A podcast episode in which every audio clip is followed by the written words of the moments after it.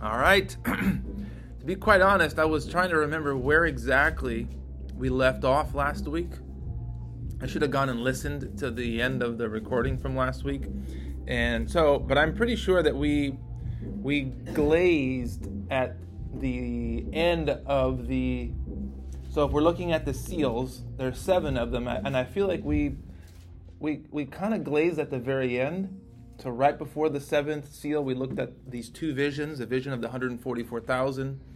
Then I think actually we were just kind of there talking. We never really looked at the multitude, the second vision. And so, just a reminder: the way that we're approaching this part of the book, which is found so at the very top, this part of the seals is found in chapters six and seven um, and that's uh, that's following the, the throne room scene in chapters four and five, which are like that is the crux of of this book. Where what what we understand to be happening there, or what that is describing, really affects how we view the rest of the visions. Because if we understand that to be a description of Jesus' exaltation, his ascension to heaven, his position positioning by God two thousand years ago, that really sets in motion that the rest of the book then are, are a series of things that ensue from that from that reality. He is at the throne, he's at the right hand of God, he is reigning, and this is the way he exercises his rule by unleashing, opening these seals, and they are all revelations, I guess, to to the church back at the time, those seven churches, that God is the one ultimately behind all of the chaos of this world. And so that's how we're approaching these seven seals. And as a whole, I think, and this is my proposal, that by the time you get to the seventh seal, that's the end, right? Because at the sixth seal, the human leaders, they're all terrified and they're asking for the mountains to fall on them. They're hiding in caves. And so the idea through the seven seals is that this is human history from the ascension of Christ to the very end, his return. And I will propose that both the seal, all three, seals, trumpets, and bowls, they're all they're not so much one following the other. So then after the seals, then these trumpets are going to happen, and then the bowls are going to happen in history. They're more or less, uh, we call them in parallel with each other. They're very similar, and they're they are different ways of talking about the same thing. And as we go through, I'll try to repeat that, but that is one of the differences in the way that we're going to be trying to read anyway revelation is that these things are not okay, after God does the judgment, let's say the seventh seal, I think is pretty clearly like the wrath of the Lamb is coming. There's not much else that happens after that. No one else survives except his people after the day of the wrath of the Lamb. Very similarly with the trumpets. If you go to the seventh trumpet, which is, um, we're just going to look ahead real quick. In chapter 11, starting at verse 15, this is, so this is the end of um, the trumpets. 11 chapter 11 verse 15 says the seventh trumpet uh, seventh angel blew his trumpet and loud voices in heaven saying the kingdom of the world has become the kingdom of our lord and of his christ and he shall reign forever and ever and then um, the 24 elders verse 16 that's from if you notice verse 16 says that the 24 elders it doesn't have to qualify for us who it is it's all referencing this throne room scene, this is the perspective of the entire book. That John is in the throne room receiving these visions and revelations. That's, that's the main perspective. God ruling, God exercising his rule. So the 24 elders are there and they, they're sitting on their thrones, they fall on their faces, and they worship God. We give thanks to you, Lord God Almighty, Almighty, who is, who was, for you have taken your power and begun to reign. The nations have raged, but your wrath came and the time for the dead to be judged, and for rewarding your servants, the prophets and the saints, those who fear your name, both small and great. Can, I think you get the impression this sounds like the day of judgment, the day the dead are judged. Like this sounds like the end again. So I think the, the that to me is another kind of reinforcing hint that both the seals and the trumpets are in parallel with each other, just like this, one on top of the other. They're not so much in sequence and how they're going to unfold in human history, but they're describing the period of time from the ascension of Jesus to then in the seventh one, the end. So I'll leave that as more of an introductory comment today and just see if, you know, uh, that might need some explaining as we go through. Maybe as we walk through the trumpets, we'll see how that works. But That's very similar to what we're doing with the two visions of the 144,000 and the multitude. They are both visions describing the same group of people, but different aspects, different ways of looking at who's who. With 144,000, we highlighted God's intimate knowledge of every single one that are His, and that not one thing happens to those without His awareness of them. And they are His people. And that's why He goes through each tribe. It's just representing His, His covenant people. In some ways, this rep- not in some ways, this is representing us, the covenant people of God, those who are who belong to Him. Nothing happens to those who are His, because we see all these crazy things happening. The horsemen are unleashed, and then in the fifth seal, the big question is, "Hey God, uh, what about all these people getting hurt? How much longer until you respond?" And then the sixth seal, God, there is a day coming where I'm going to judge everyone, and then the two visions kind of fill in and answer that question like what's happening to god's people? Are they just are they just like food for the wild beasts? God says well they're mine. I know every single one of them. They're protected. They are sealed and then the multitude vision let's we'll read we'll spend more time in that today but that's that's the overall gist of what i'm proposing that we read and understand these these visions that that's how these symbols will work Right? That's the flexibility that symbols will allow us is to um, understand that they are more than just what's on the surface there. So just like the seals are not literal seals on the foreheads of, of Christians or followers of the Lamb with their name stamped, much like we, we talked about the, the mark of the beast not being also a physical seal or a stamp, these visions also, they're not a literal vision of just 144,000 that are sealed.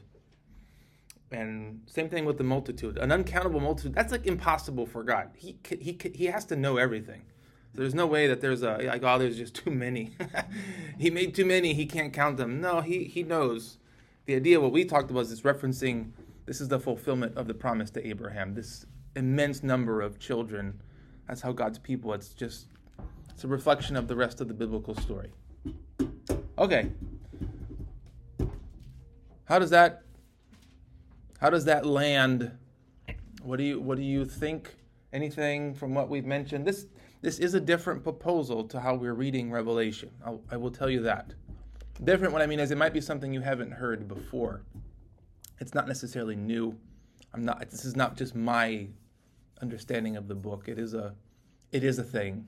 it has been a thing for quite a while as well. Okay, any thoughts? We're going to read more about the multitude and then try to work our way towards the trumpets at the end of chapter 7 today. I just have to say, I never under, understood about the 144,000. You know, like so many people talk about it being literal, but I couldn't imagine how it is. You know? Yeah, well, there. It's not impossible. Mm-hmm. I just think that when you start looking at the details, it be, starts. There are questions that start arising as to mm-hmm. why were why is this one tribe left out? Where on earth is the tribe of Joseph from? There's technically 14 tribes. Mm-hmm. But there's always 12 is like that number. It's like it just represents everybody. And for a variety of reasons, Levi never had an inheritance. Joseph gave up his, so there's two that get left out, and then Joseph's two sons come in and replace them. But if they start totaling in a weird way here that I think is uh, is strange. I think the Jehovah's Witnesses believe that literally. Yeah.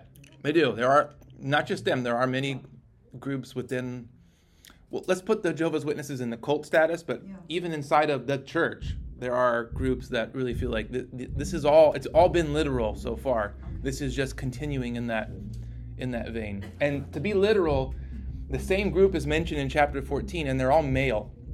So if you're female, I'm sorry, you're not going to get the seal of God on your forehead to protect you from God's judgments because it's only those male virgins who don't pollute themselves. So it's once we take things literally, there's a series of things that really get interesting in the book. I think this this offers us much more flexibility.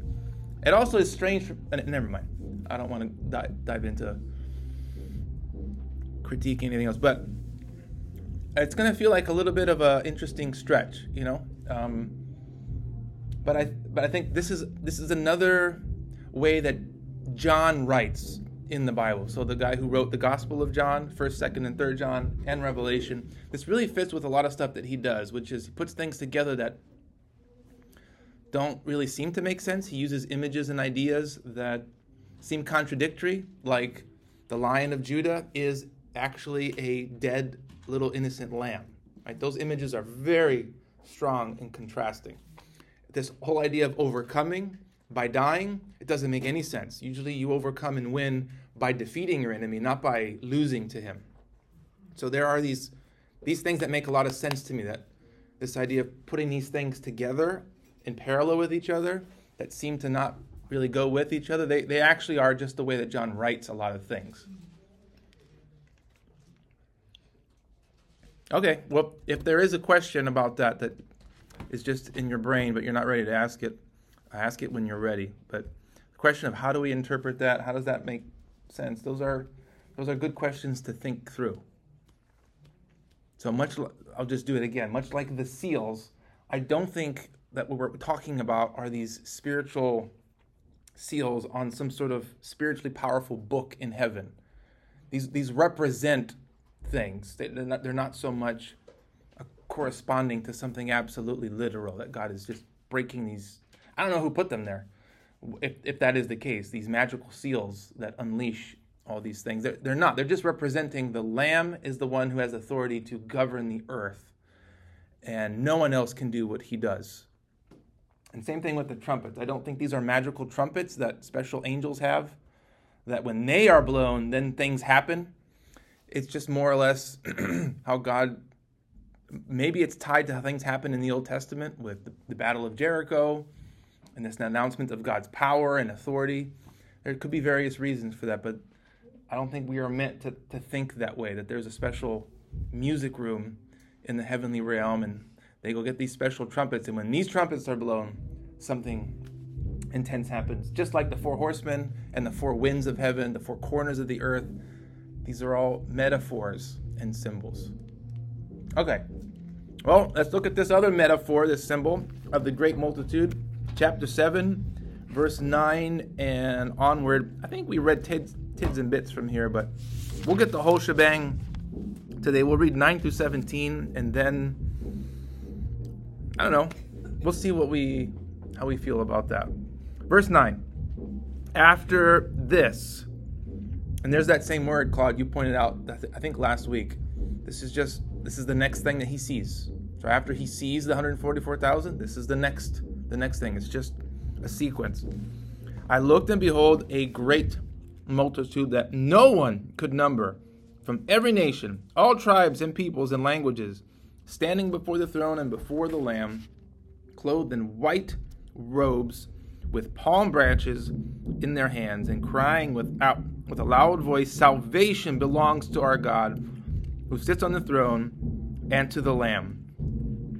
We know these, um, these people dressed in white. We saw that in the letters to the church.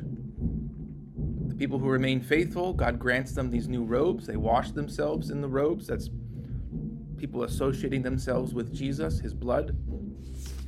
Uh, verse 11 All the angels were standing around the throne and around the elders and the four living creatures, and they fell on their faces before the throne and worshiped God, saying, Amen. Blessing and glory and wisdom and thanksgiving and honor and power and might be to our God forever and ever. Amen. Then one of the elders there addressed me, saying, Who are these, clothed in white robes, and where are they from? and I that's one of the coolest little verses in the book. You know, like this heavenly person coming to John and saying, "Hey, you know who these guys are?" like John is the visitor there, and um, I just find it kind of like a funny. It's not that it's meant to be humorous, but it, but it is interesting, isn't it? That this is how God would reveal him, um, reveal this to John. This little question, verse seventeen. I said to him, "You know, you know." And he said to me, Well, these are the ones coming out of the great tribulation, or the great trial, or the great refining. They have washed their robes and made them white in the blood of the Lamb. Again, you know, I don't want to comment on that just yet. Let's just finish it. Verse 15 So therefore, they, this multitude, they're before the throne of God, and they serve him day and night in his temple. And he who sits on the throne will shelter them with his presence. They shall hunger no more, neither thirst any more. Sun shall not strike them, nor any scorching heat. The Lamb in the midst of the throne will be their shepherd. He will guide them to springs of living water, and God will wipe every tear from their eyes. Boy, is there a lot in those three verses. But before we even get to that, let's let's go back to the details about this multitude, uncountable, it seems like multitude. I mentioned in the beginning they have these white robes, they've got palm branches in their hands, back in uh, verse 10, or I should say verse verse 9. And they really do um, resonate a lot with earlier parts of the book with the letters to some of, some of the churches who are going to get new clothes also and get a new name. And uh, the, their clothing seems to represent their new status before God. They have a new identity, a new position. And that's, that's essentially what these white clothes mean. And I, I don't think there's anybody else here to be identified with this group other than the people of God, one, once again. The people who are His, who belong to Him, who've been given a new position before Him. And so, if there's any doubt, right, in the vision so far as to what's going on with the people of God, all these judgments being unleashed on the earth, what about God's people? Are they going to just be swept up in the flood of chaos and awfulness? The two visions make it absolutely clear that no, He has sealed and protected those who are His. And this group is like this massive group. They might feel like they're small, these small house churches meeting throughout Asia Minor, Rome, but actually they're part of an enormous group of people, all who identify with the Lamb, and it's bigger than we can imagine. I don't know if you ever had a chance to participate in some massive thing that the you know the church does sometimes, not covenant, but the church, North American church, for example, some big like the Harvest Crusade is pretty, is pretty massive, or there used it used to be very popular to go to Creation Festival in uh, like mid-western Pennsylvania. You guys, you guys, some of you are nodding. Have you heard of it? Yeah, or so sometimes like big groups of churches, con, uh, denominations gather together for an annual assembly or something every two years, every one year, and you get to see like, oh, I'm part of this bigger kind of a thing. I remember going to Creation for the first time. There was 110,000 people there that year that I went, like 20 some odd years ago. The first first time, it was just kind of like mind-boggling you know, and we're all like worshiping together. And it's the crowd is so big that the sound from the stage takes a while to travel to the end of the amphitheater. So uh, it's funny if you walk through the stadium, you you can almost hear them singing one part of the song, and then it's mm-hmm. it's just like it's like a half a second late. But then in the back, they're they're singing it, but they're not everyone together, just because of how sound travels and stuff. But it's just man, you get a sense we're so big. And so, I, what's really touching to me is when they do that candle lighting. Yeah, the, the it's like the the night before there's a candlelight service, mm-hmm. like our Christmas service. Yeah. There's, a, there's, a, neat thing to see the, all the lights. Mm-hmm. Yeah, Donna. I went to this if gathering Friday and Saturday, and it was all denominations, and they're going to have next year, March 1st. It's supposed to 25, and they wanted to simulcast for 25 hours. People in Africa the last song we did, they had people from Singapore singing the song with oh, wow. India, and they're pulling this together to have this 24 hour of worship and God's word being preached all over the world, and that's their goal. And just the last song just made you cry, seeing all these different countries singing with us, and the worship team singing in their language. It was amazing. Yeah, it, it is neat. If you ever had a chance to meet a Christian, it's not from our anything, our our church culture circle or nation. It's it's neat that there's you can. I don't want to say you can feel it, but you almost kind of can. We're very much the same. It's the same God that we worship. There's the same, a same attitude, reverence, and respect towards Jesus that it's just amazing, right? Is that you get to experience. So that, I think that's part of what this is doing is John gets to see this immense multitude, and the church through through this vision gets to see this is what we are all a part of in one way or another. It's amazing, like at creation one day. I probably saw you there. Did you see me there?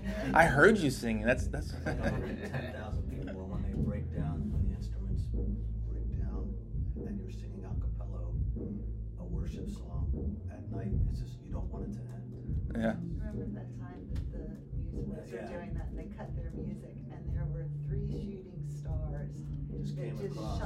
and you could just hear everyone just stop and be like, Yeah. because it was like the Yeah. of the Lord. It was incredible. and so, yeah, I mean, so you had glimpses of that here for those of us who've experienced that. And then here we are with this paragraph of we're joining also all the angels. So it's it's just this immense multitude, and then apparently it says verse eleven, all the angels, and we know that there are quite a lot of angels, these created spiritual beings. Not all of them have wings, but all of them it says are just there. It's just this.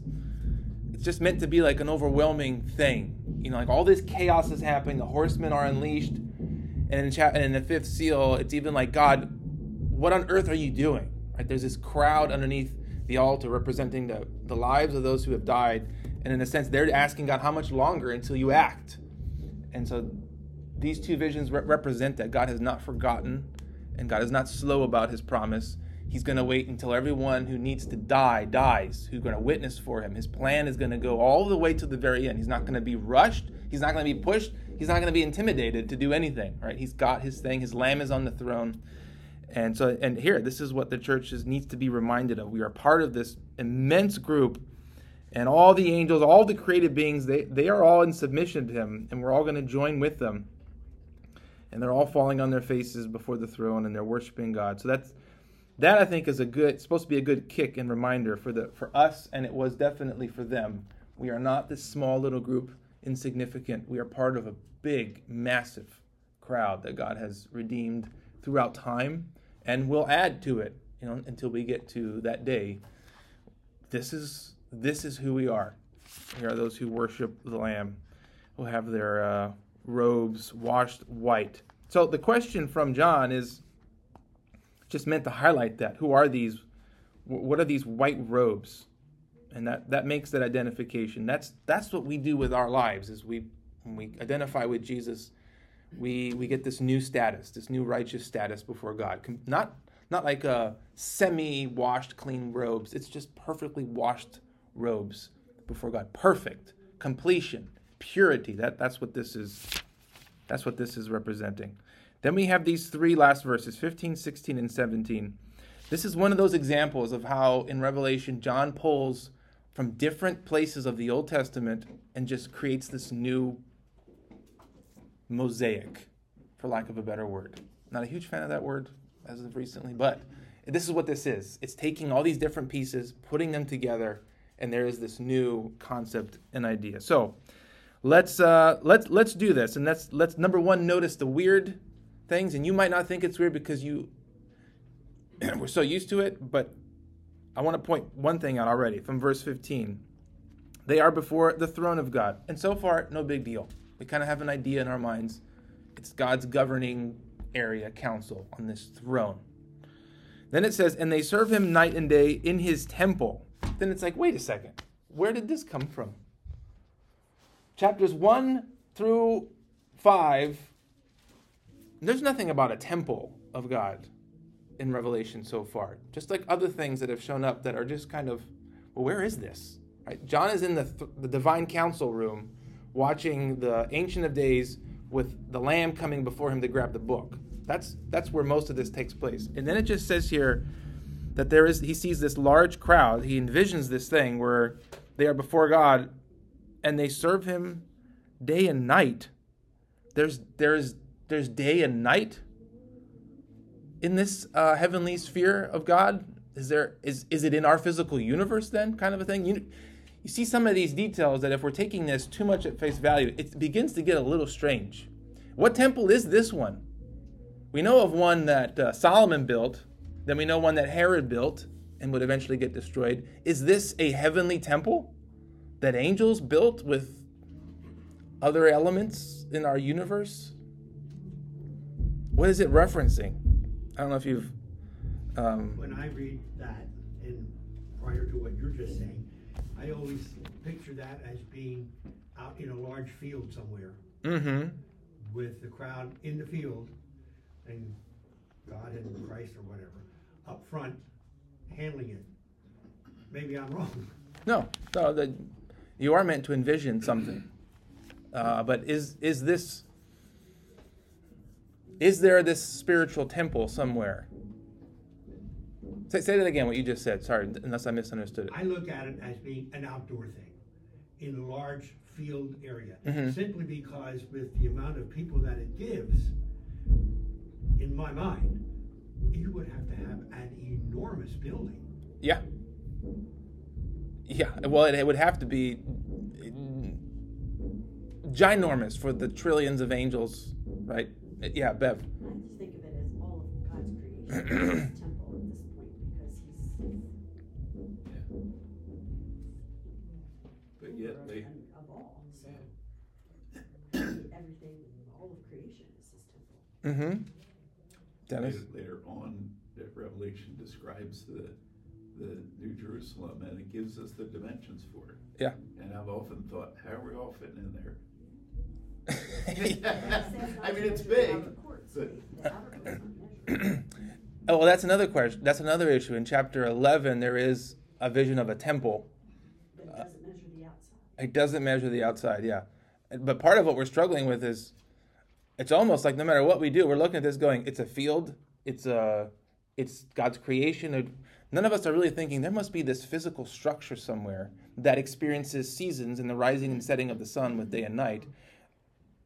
I- think when you read this again, fa- falling in line with this symbol imagery, what, what we're not meant to do is think there is somewhere where there are, because later on in Revelation there is no more sun. There, there isn't that anymore. Mm-hmm. So this this is not bound into our the way our physical universe works. There is no day and night. The, the idea is that it's all the time. It's in it's non-stop. Right, non-stop. That's that's the idea with the day and night. And his temple, yeah, it's it's where he dwells. That's that's the main gist of, of the whole thing. But he dwells in us, so it doesn't have to be a physical place where we will be perfectly with him rather than as we are now. So this is the interesting thing about this particular word in verse 15. There are a couple of words for temple, but it just so happens that this particular one throughout the New Testament is just about every single time it's usually used in this metaphorical sense of the people of God.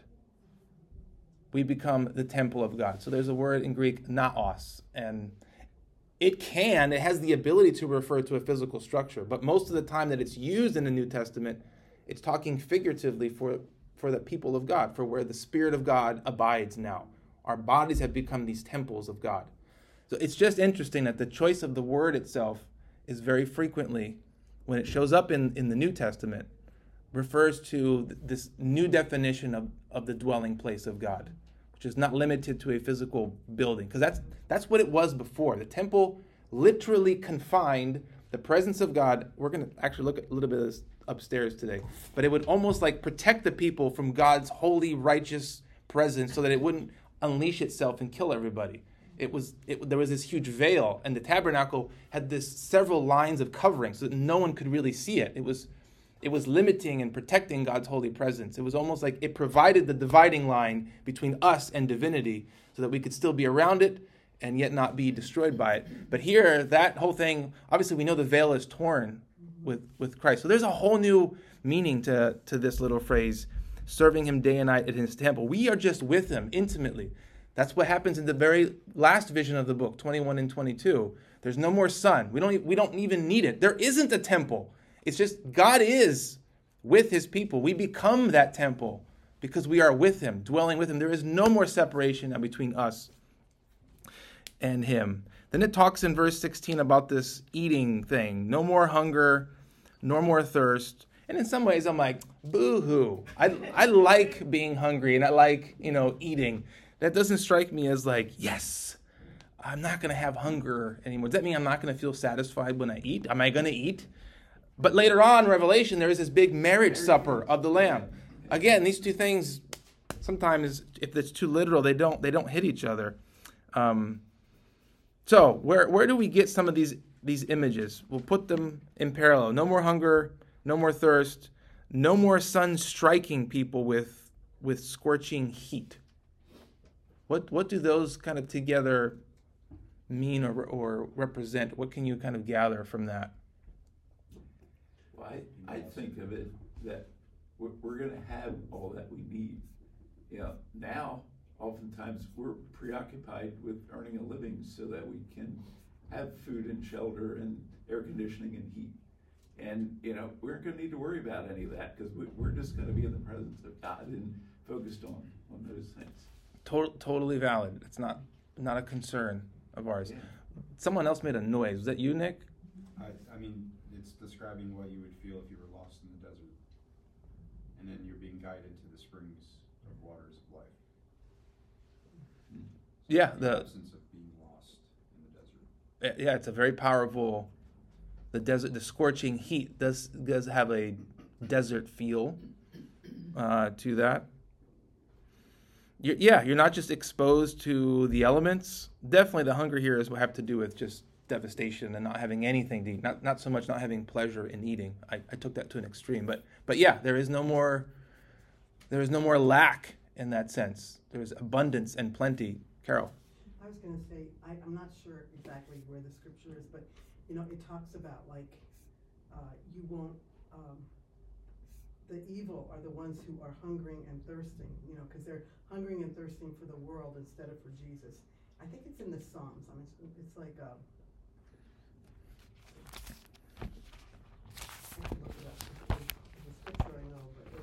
It's a it's, it's a scripture that goes along with, uh, not desiring food, you know, like, like, you know, your appetite is just overcoming you. Like that happens when you're, um, Being satisfied in Him. But it talks about, it's in the context of like, you know, those, let me, let me try to find out. Well, while you're doing that, let me let me give you a place for us to turn to to kind of see this is this is Old Testament imagery, and like I said, God, John, God through John or John, they are reaching back into the prophets, into the Old Testament symbols, and then dragging them into fulfillment in Christ, and consequently us. So Isaiah 49, if you would turn there with me, please. Isaiah 49. And it, you might be like, oh, I remember this book. I feel, I feel like I studied this book before. And you'd be right. And you'd probably be like, man, I feel like I forgot everything that we did there, all that time we spent. And that's, that's just usually how this goes.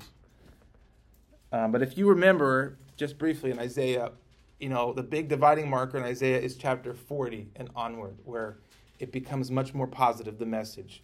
That there is impending doom, but there's also hope God has already established and anchored for the future of his people. And we get these glimpses in chapters 40 through 66 of how God is going to act. And we are in one of those moments in chapter 49, starting in verse 8, where God talks about what he will do, which eventually is fulfilled in Christ. And then I'm going to read, and then when we hit when we hit what we looked at Revelation, it'll be hopefully obviously clear. Verse 8 Thus says Yahweh, or the Lord, in a time of favor, I have answered you, or I will answer you.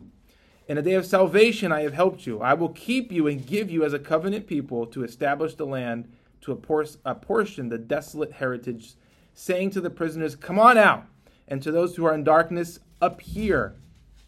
And they shall feed along the ways.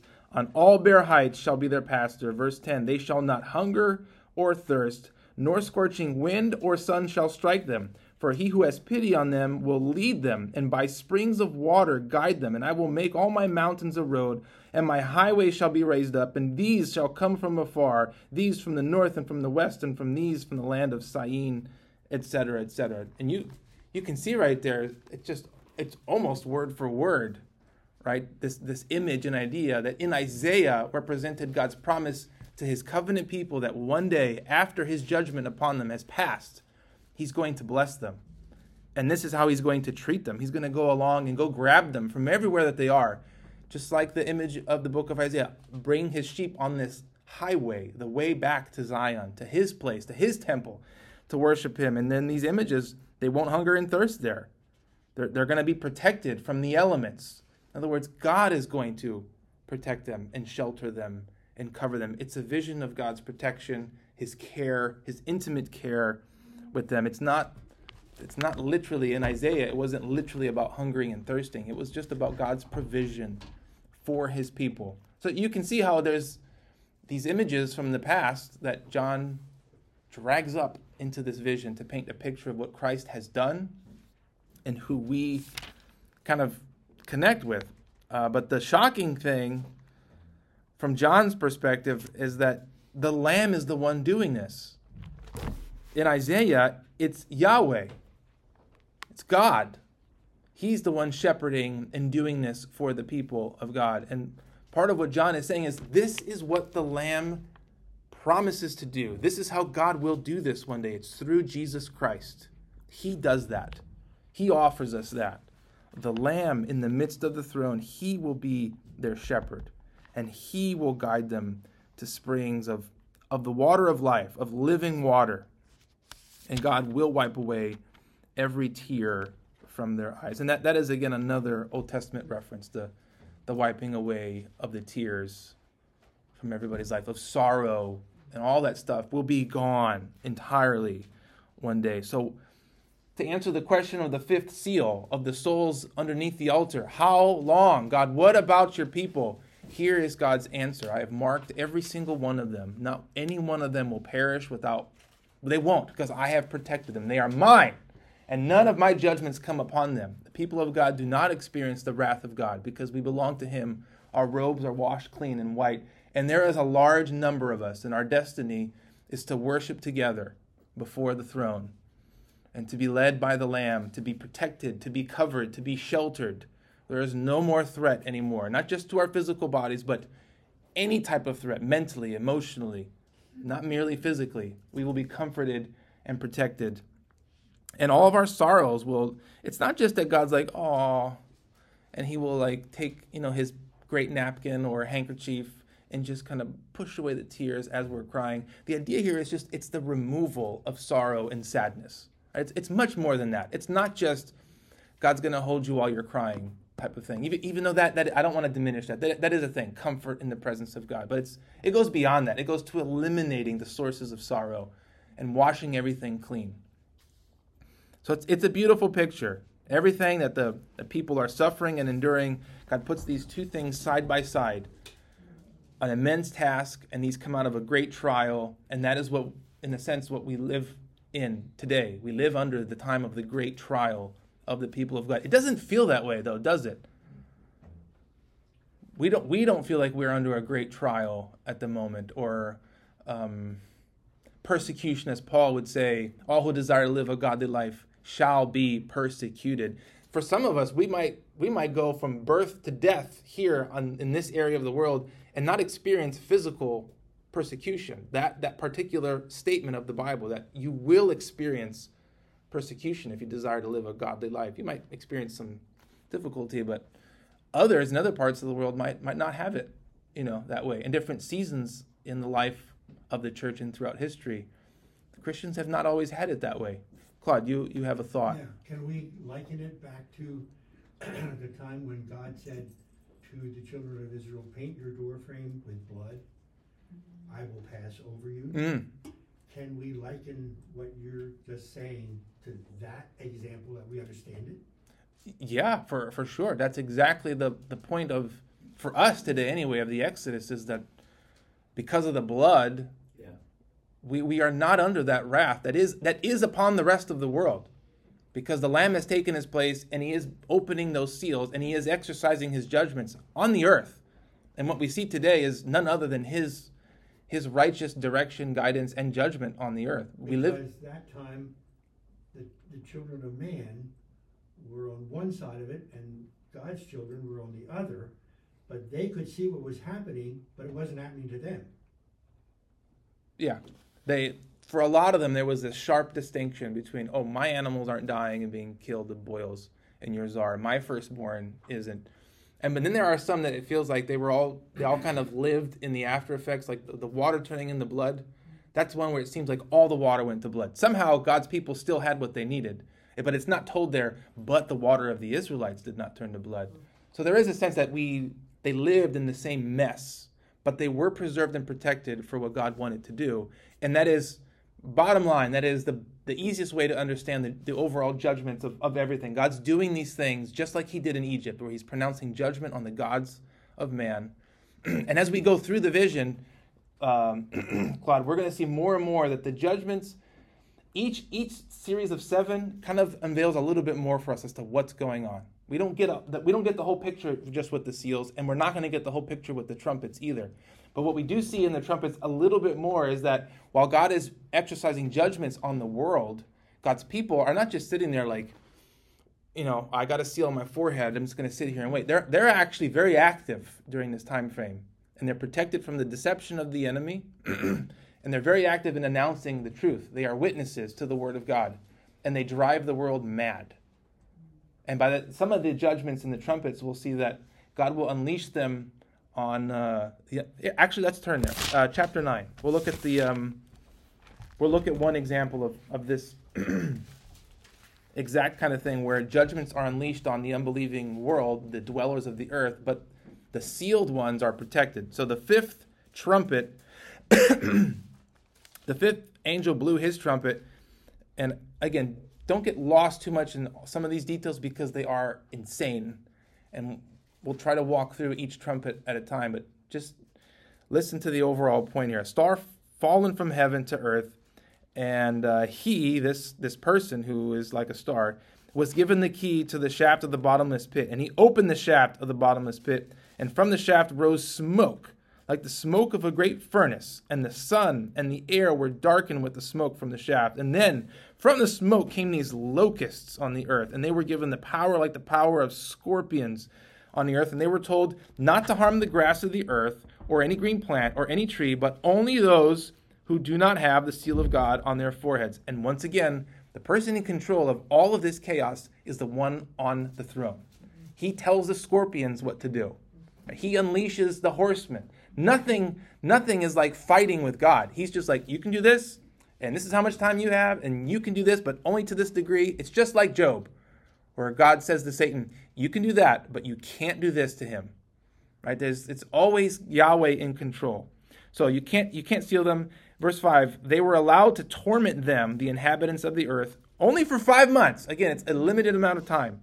And not to kill them and their torment was like the torment of a scorpion when it stings someone. And in those days, people will seek death and not find it. They will long to die, but death, excuse me, will flee from them. So there, there's an example, Claude, of God's people being protected from a particular judgment that the Lamb unleashes. And the way that it works out in the rest of the letter is that, that they hate that.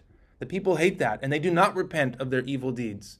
Because at some point, the church is witnessing in the middle of all this. It is telling them the truth and God unleashes these judgments, and it's almost like it just keeps getting worse and worse and worse. That's the progression in 1 through 7. Is that as God unleashes his judgments, and as the people of God continue to give witness to the truth, it's like people get hardened and hardened and hardened, just like the Exodus. Where as things get crazier and crazier, the Pharaoh gets harder and harder.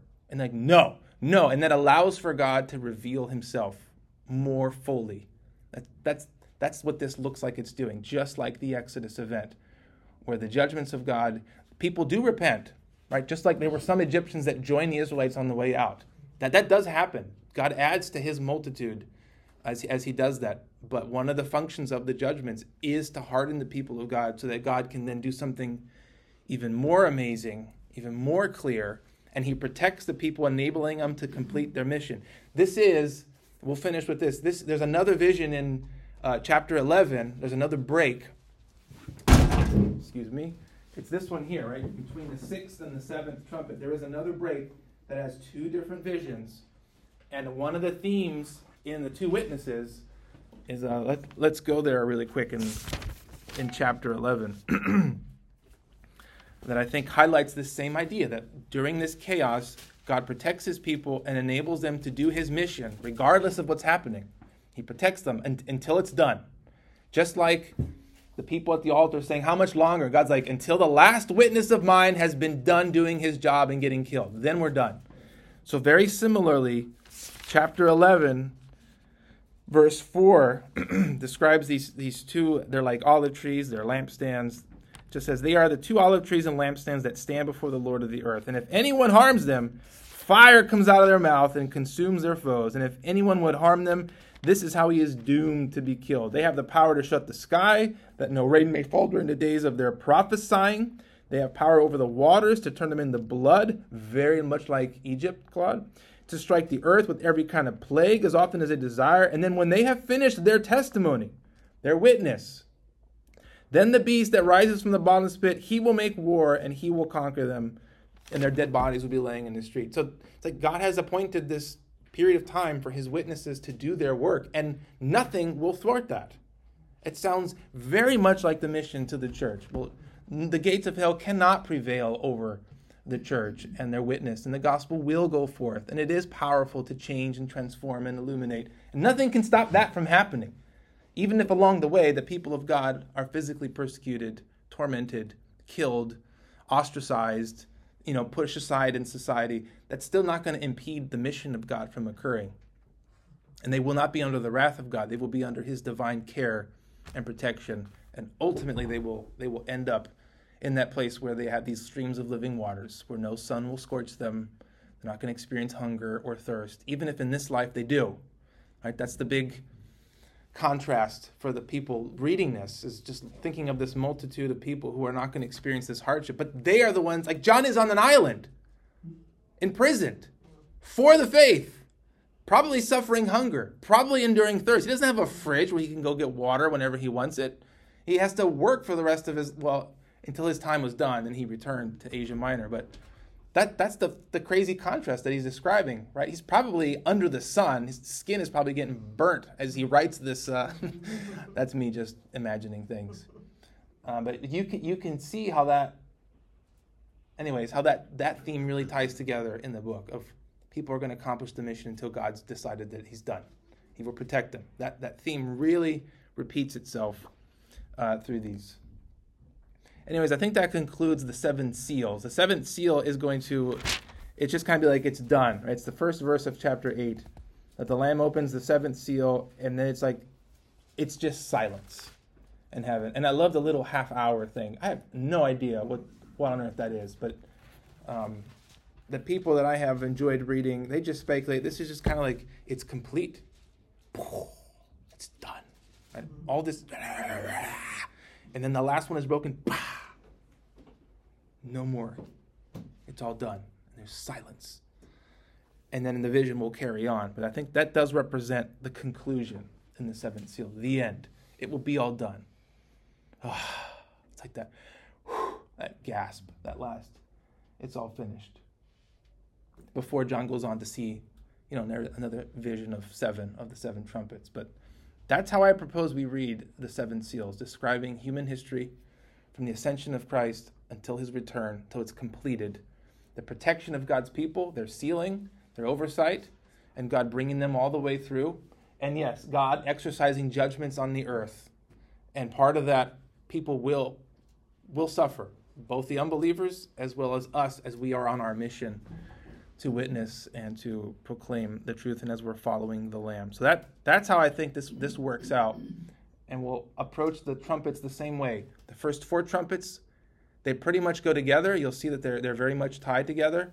And then the fifth and the sixth are almost like standalones. And then there's two visions, and then there's the finale in the seventh. It follows the same pattern as the seals. I think that's another sign th- that these are meant to be taken in parallel with each other. Seventh is that? It's like the end. It's the conclusion. Both the trumpet and the seal, they, they're, they're both talking about the same thing, the end. And as, as we read and go forward, we're going to see that they, they seem to progress to get towards the end in a very similar way. So we'll fill in the gaps as we go, but we'll pick up from chapter 8. And if you're enjoying reading a little bit ahead, you probably already read 8. I know, Pam, you definitely did. Um, we still haven't gotten to that uh, section, but we'll. 8 through 11 is is chapter 11 is the seven trumpets. So those, if you read them all together, it's helpful to have the whole thing in mind. And we'll, we'll, we'll tackle like that. Four, five, six, two visions, seven. That's how we'll, if you want to think of it that way when you're reading, break it up that way. You'll see that they, they, uh, they fit somewhat like and that. Just to interject, um, yesterday I did this. On YouTube, you can access um, the the King James Bible read by Alexander Scourby. Um, he has a powerful voice. His accent's cool. In any event, I had it on, I listened, uh, and if you listen to somebody reading the books of the Bible, I went from um, for, or First John through Revelation twice Mm. in a matter of like an hour and a half Mm. listening to it. But the first time I listened to it through, I just like how you guys keep saying, just read it through, just read it through. Don't get caught up listening to. It really, really, really speaks so much clearer. And I was like, I was caught up in um, John's style of writing, John one, two, and three. He's talking kind of about the same thing, but just at different levels. Mm. So I went back and was like, I want to hear it again. So I listened through it the second time and I realized only like an hour and a half had transpired. I had it just playing as I was going about my my things in the house. But again, it's the King James Version Bible, Alexander Scourby, and you can get it on YouTube. I think that's the only one he does the reading for, right? He's a very, Yeah. very famous reader. Yeah. It's a very good it one. Alex? Alexander Scourby, I think, is it um, S C O R B I? Is that right? Is that how I don't remember the spelling, but I, but I know exactly who, It'll who you're talking up. about. He's a, he's unique. It will definitely come up all on its own Yeah. on on the search. You know, Venus, that scripture I was thinking about, it says, "The good man eats the satisfying of his soul, but the belly of the wicked shall want."